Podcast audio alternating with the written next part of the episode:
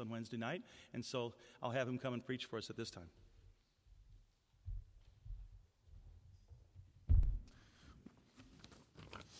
Well, good evening. It is always an honor and a privilege uh, to be able to preach, and I'm very excited uh, about this series. You've seen some of the ads up there on the screen, and we're going to be looking at in this little mini series, Who is God? It's a very deep, very meaningful, very intriguing question as you can see right there, who is God? Exploring God, who He is, and what that means for the Christian.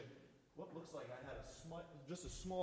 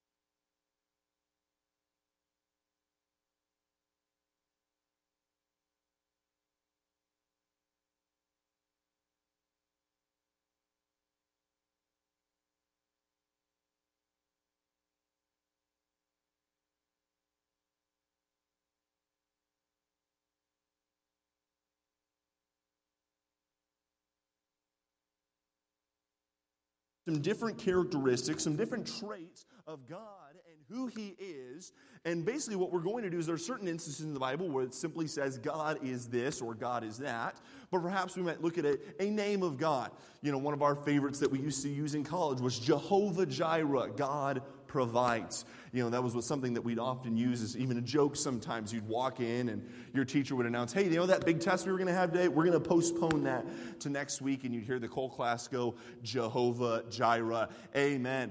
But I am so excited to dive into this series and really get to know and really learn about who God tells us that He is in His Word. Now, for at least the first two messages, the format's going to be rather simple. We're going to start with just two simple points just a definition and an application. In other words, sometimes we hear these things God is light, God is love, and we simply wonder, you know, what does that really mean?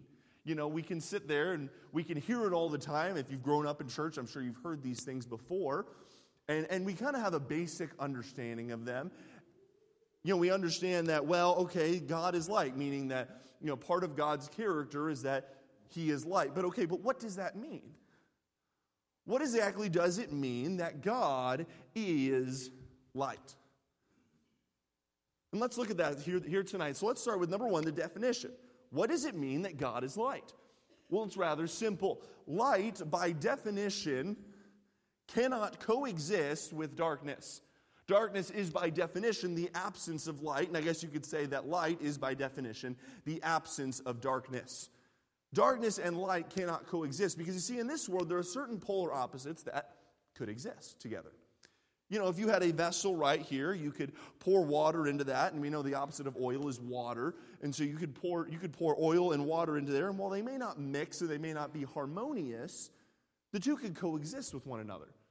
But this is not the case with light and darkness. Darkness and light, there is no coexisting between the two.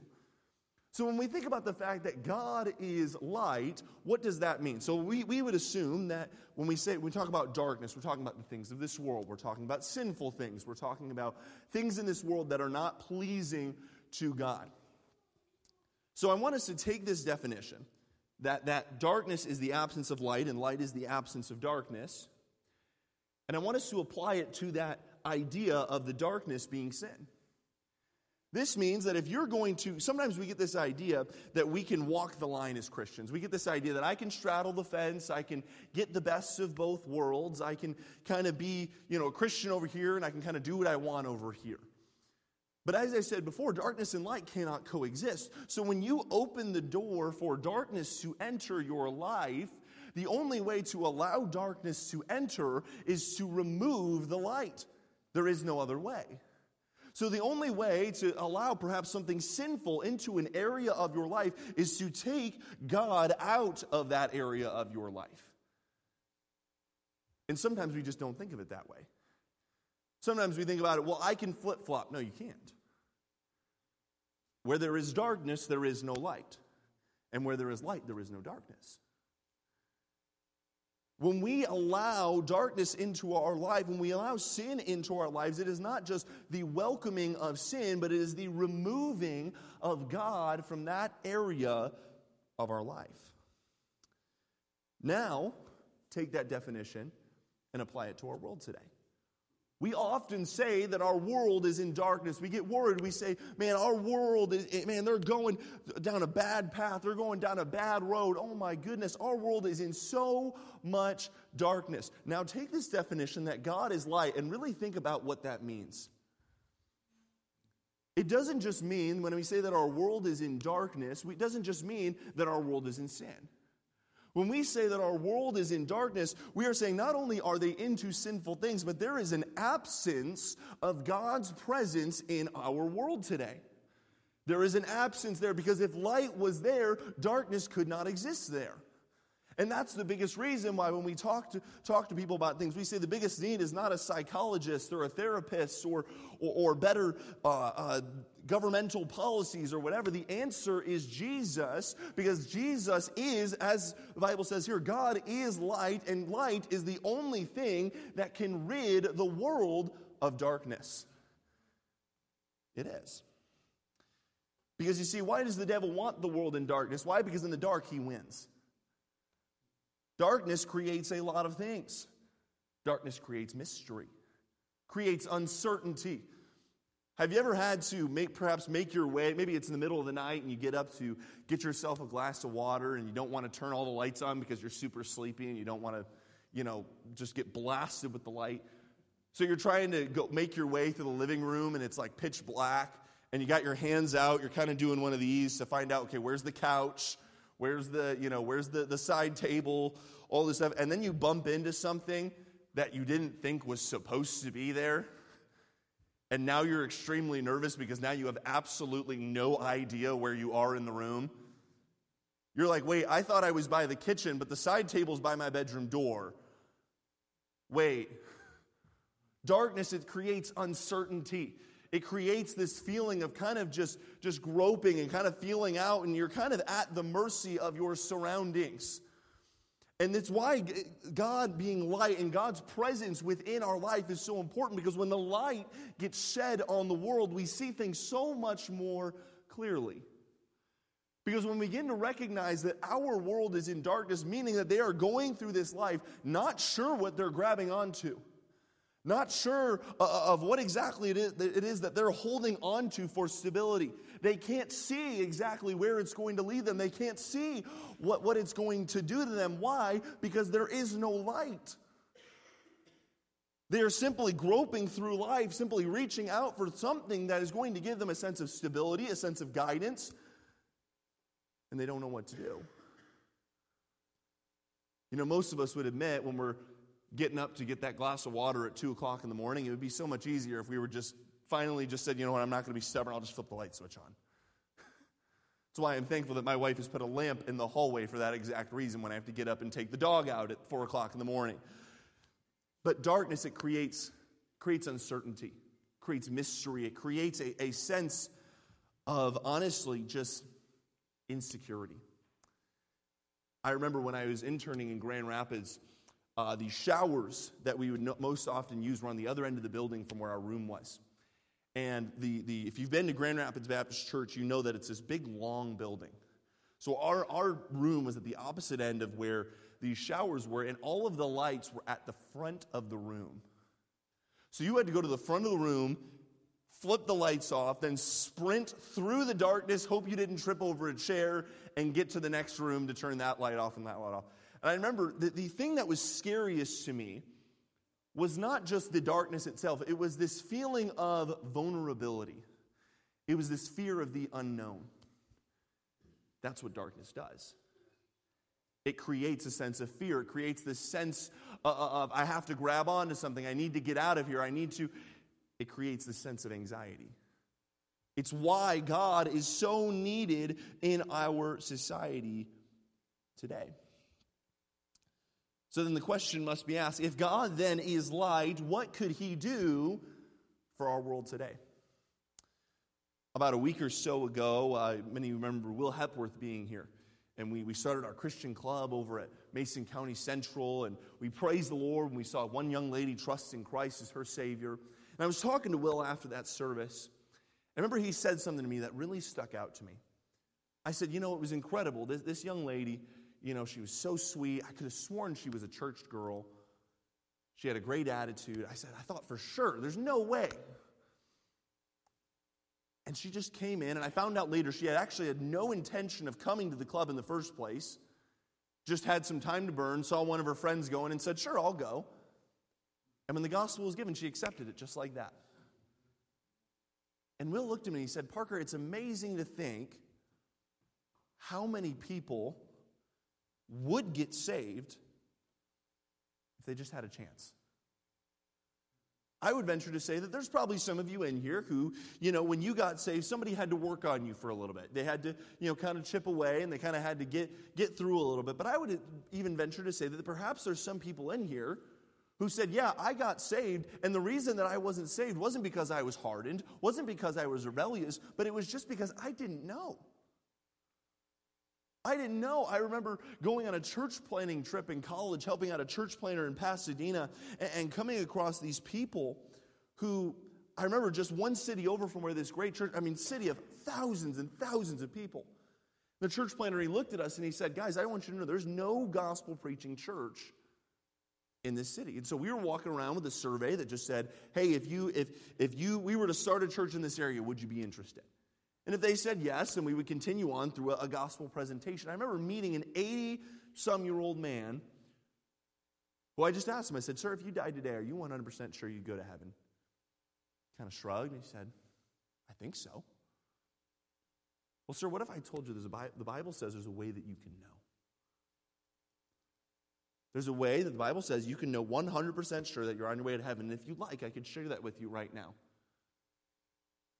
And we know California is this land of all the crazy liberals and all the people who hate everything that's good and right. But that man just looked at me and said, okay. And he accepted Christ right there on his doorstep. What we as Christians need to stop doing is we need to stop making decisions for people. In other words, we need to stop deciding before we go to the door that they're not interested. We need to stop deciding that that coworker that we're with every day we need to stop deciding for them that, well, they don't want to hear that. Because, man, imagine that that's you. Imagine being in that person's seat where your eternity is now on the line because someone decided for you that, well, you, you probably wouldn't be interested. You probably wouldn't. Yeah, no, it'd probably just be awkward. It'd probably just get rejected. No, what you ought to do is you ought to present the gospel. And you know what? If at that point they sit there and they say, whoa, that's not for me, okay. But at least give them the ability to choose. And of course, follow up. We talk about that all the time. But we need to stop taking that decision out of people's hands when the reality is it's not that we're actually looking at them and saying, well, they're going to hard, hard reject it. The reality is we just don't want to get up the courage to do it. And it's a hard pill to swallow, and it's one I struggle with as well. You know, I've had times when I've met people at the door and they've had, I've had a good conversation with them, and, and I've said, all right, well, I'll see you later. And they shut the door, and I just kick myself. I said, man, felt like I had an open door there. And I just, I got nervous. I missed it. It happens to all of us, but we need to stop making that decision for other people. Because listen, some people, they're going to reject it, and that's, that's going to happen. It's unfortunate, but it's going to happen. But we need to at least give them the opportunity to choose. We ought to. It's our duty. That's what the Bible says. Because you see, sometimes once we've opened that door, it's amazing the response you'll see. How even the most hardened people, when you tell them about God's love, will burst into tears. How people that you thought, no way, never, will practically look at you and say, Why didn't you tell me sooner? We need to stop taking that decision out of people's hands because our world is in darkness. Our world is groping through life looking for something, not understanding what it is that the toxicity of the things that they're holding on to, not understanding that these things aren't going to lead them to fulfillment and joy and peace. Our world doesn't understand that because they don't see, because they don't have the light. They don't have the light. They're in darkness and they cannot see what it is that they're holding on to. And if we continue to make the decision for people that they're not interested, that, that well, they're just going to reject it, if we continue to make that decision for people, then our world's not going to change. It was once said that all it takes for evil to win is for good people to stand by and do nothing. Sometimes we as Christians can say more by what we don't do than by what we do. So that's, that's the definition. We look at that and we say that God is light, and our world needs that light in order to understand how to make it through this life, in order to have a clear picture of how to get through the obstacles and the winding roads that this life brings. But let's look at the application. The application. God is light. Great. What does that mean for me? What does that mean for me as a believer? The Bible tells us quite clearly here in verse number six if we say that we have fellowship with Him, if there's one thing the Bible makes clear, it's that talk is cheap. If we say that we have fellowship with Him and walk in darkness, we lie and do not the truth. Now, I really believe that the usage of the word lie here is very important because lie implies an intentional act. You know, because sometimes we like to be, we say that ignorance is bliss. We like to be willfully ignorant. Well, you know, we try to reason our way, rationalize our way out of things. Well, that's not, is that really what that verse says? Well, this, that. But the Bible says, listen, if we say that we have fellowship with Him, if we say, well, yeah, I'm on the right path, I'm, I'm going God's way, and we walk in darkness, and we are knowingly allowing sin into our life, the Bible says there is no if, ands, or buts about it. We lie. Lie implies an intentional act. You know, if, if somebody were to walk up to you and they were to say that they believed in, in this particular thing, and then you found out later that they, it wasn't that they were deceived, it wasn't that they were lying to you, but rather that it was they were completely ignorant of perhaps a different subject. We wouldn't look at that person and say that they lied. We'd just say they were, they were ignorant. But the Bible says, listen, if we walk in darkness and try to say that we have fellowship with God, listen, you're not ignorant, you're just lying, is what the Bible says. Why? Because you have an instruction manual. You, you have everything you need right here. It's not like there's a, there's a question that you can't go to this book for an answer for. There is nothing in this life that God has not provided for you that you genuinely need.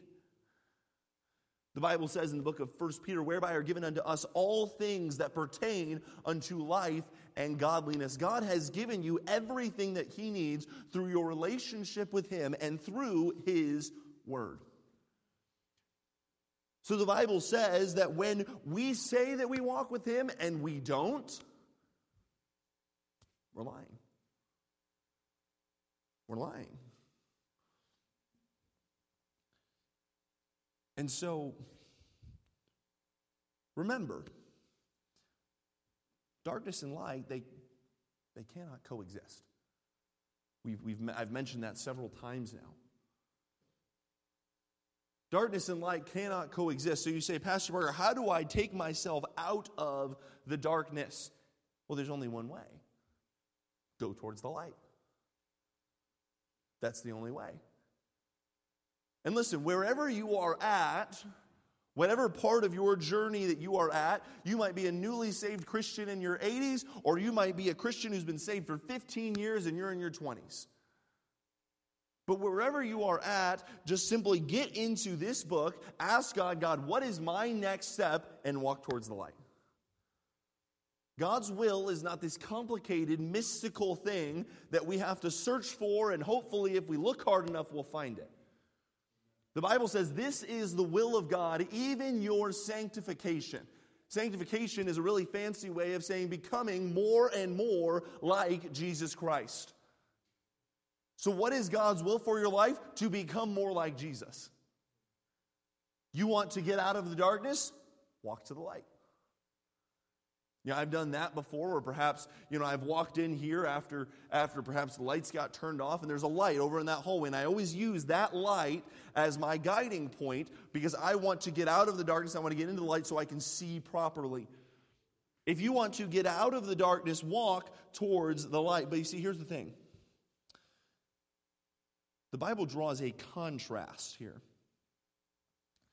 There's, a very, there's another word that is included in this verse. It says, if we walk in the light in verse number seven.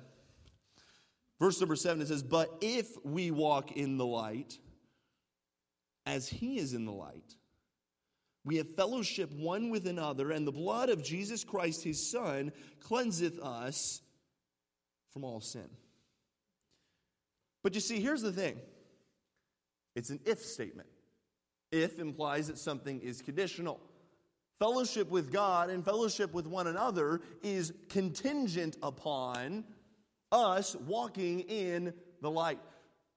The Bible says that only by pride cometh contention. And let me tell you, pride is really, it is really easy for pride to sneak in when we are in the darkness. It's very easy, incredibly easy. But Bible says when we walk in the light, not only do we have fellowship with God, but we have fellowship with what are those two? One, one with who? Another.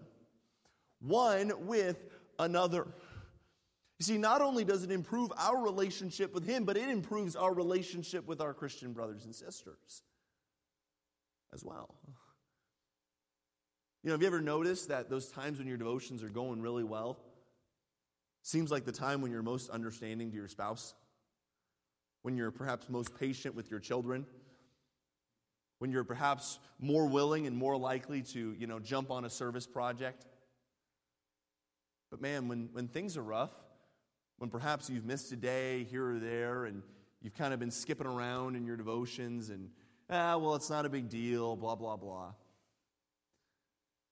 Suddenly, when that service project comes, you've got every excuse in the book.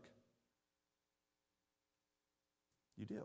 I'm not saying that you have to jump on every single service project there is. But oftentimes, when we step away from that light, when somebody who is walking in the light comes toward us, it is almost a little bit scary. Because when that person who is in the light, it begins to shed light on our lives and we begin to see our filth, we begin to see the dirt that is in our lives. We don't like that, do we? It's not fun. And too often, our response when that light comes and we see the dirt that we're covered in, it is not to go, oh man, you're right. I need to get back there. I need to get cleaned up. I need to make sure that I'm back in the light. Too often, it is instead to go, whoa, whoa, no, no, you need to go that way so that I can stay here and stay in my comfort zone.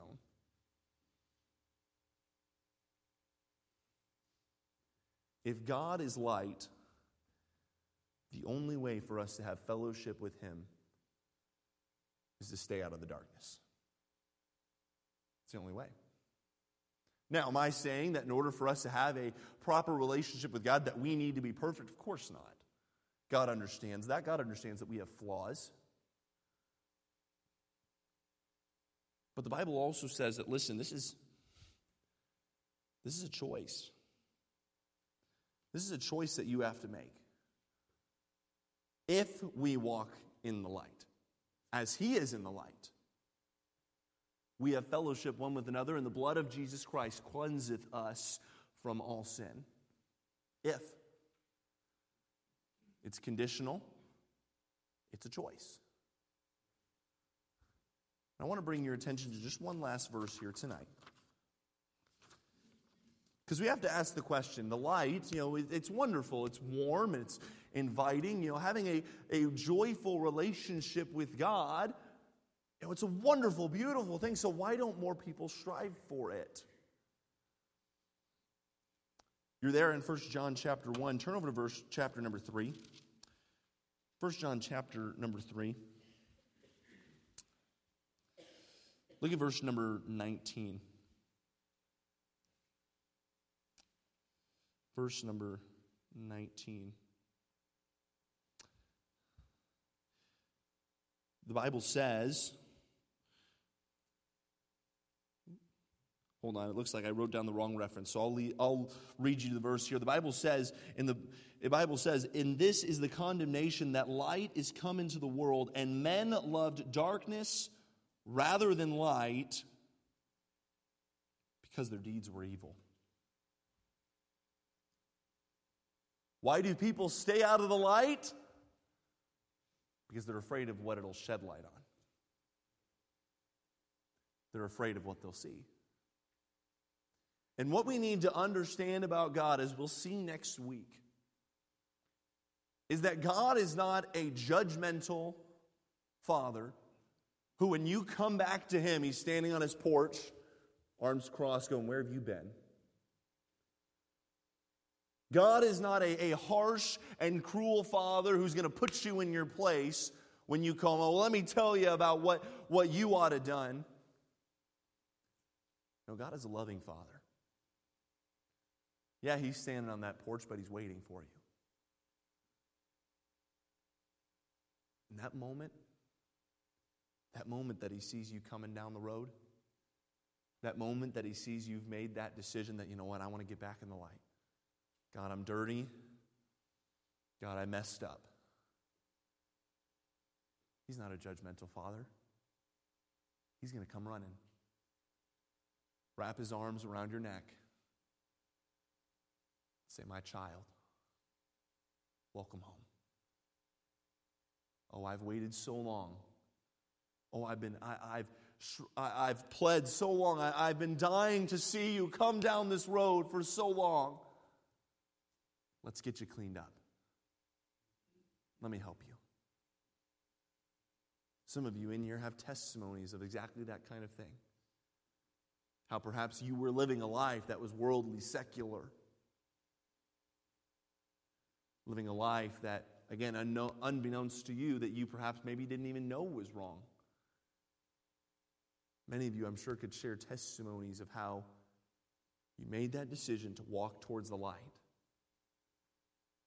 God never rejected you, He never sent you away. He welcomed you with warm, loving arms. Yeah, there were some things that probably stung a little bit to get cleaned up. But I don't think there's a single person in here who's been down that path and wouldn't look right back at you and say, oh, it was worth it. Yeah, yeah, you know what? Every now and then, that, that, that medicine he'd put on that wound or that, that particular thing he used to clean me up, it didn't always feel so good. But man, once I was cleaned up, once I was back in that light, man, I never wanted to go back. So let me ask you tonight are you walking in the light? Are you? Are you living every day in the reality that your God is light? And not only does that mean that you, as a Christian, ought to stay out of the darkness, but living in the reality of, I, my friends, my loved ones, my neighbors are living in darkness and they need to see the light. Is that a reality that you come to grips with each and every single day? It's not an easy pill to swallow. In fact, it can be a convicting one to swallow. Oh, but once you see the results of going down that path, the only question you'll ask yourself is why didn't I do this sooner? what took me so long? Will you choose that path tonight? Let's all stand with our, our heads bowed and our eyes closed.